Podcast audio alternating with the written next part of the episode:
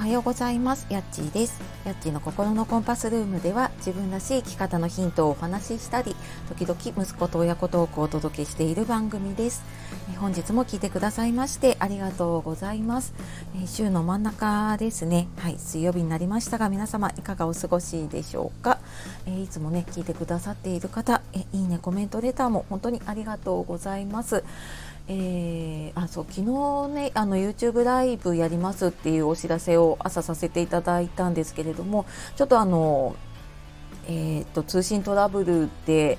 ライブでの配信ができなくなってしまいまして申し訳ありませんでした。で急遽あのアーカイブで YouTube の方を収録してその時の音声を、えー、昨日ですね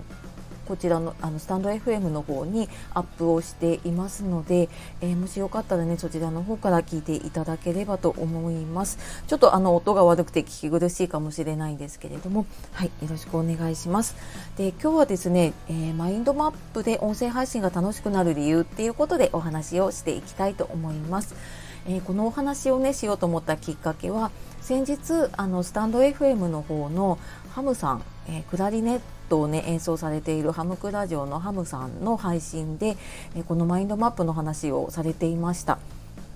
でそこで紹介をされていたマインドマイスターっていうのをちょっと使ってみたらいやこれがねすっごいなんか久しぶりにいいものに出会ったなというかあなんかこんないいものというかこんな便利なものがあったんだっていう感じでちょっと感動したので、えー、配信を撮らせていただきました。でマインドマップ多分ね聞いたことある方とか見たことある方がね多いと思います。で私もなんか以前にえー、書こうと思って「ザ・マインドマップ」だったかなトニー・ブザンさんのね書いた本を買ってで一時ちょっと手書きで書いていた時があったりあと他のアプリをね、えー、X マインドとかシンプルマインドだったかないくつか使ったんですけれどもなんとなくちょっと自分にはうんなんか使いにくいなって、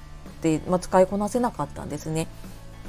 なのでなんか今はね時々手書きで、えーと、メモ代わりにねちょっと仕事とか相談を受けた時のメモにしたりとか思考整理したいなっていう時に手書きで書いていたんですね。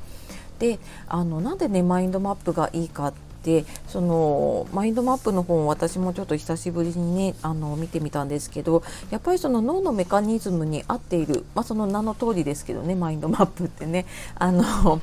その脳の、えー、メカニズム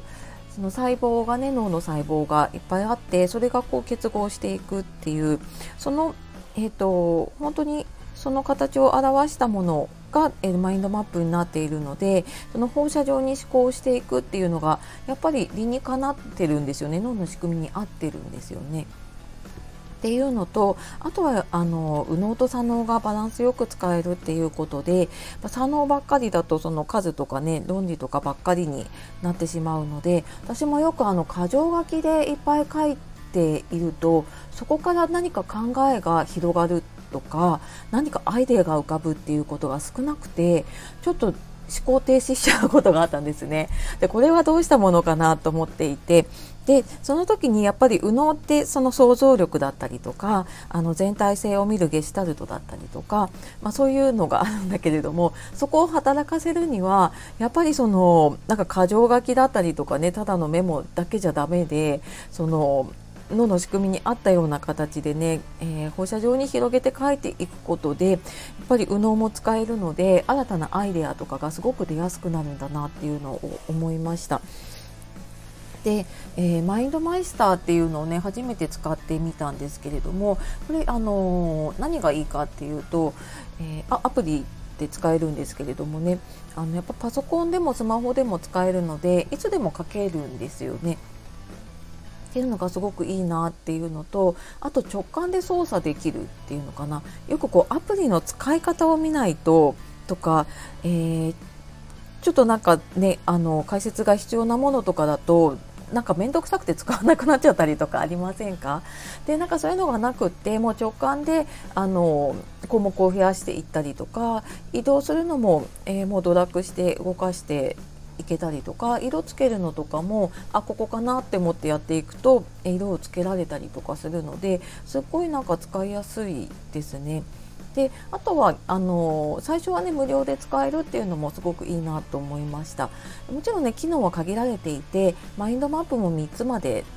かなになっているので私はとりあえずで今ね無料で使っているので、あの作ったものをスクショして自分でねあの他のメモのアプリに保存したりとかあとはあの ToDo のアプリを ToDo のえマインドマップを1個作っておいてでそこからさらにこうマインドマップ広げていくっていう風な使い方もできるのかなと思ってね今やっています。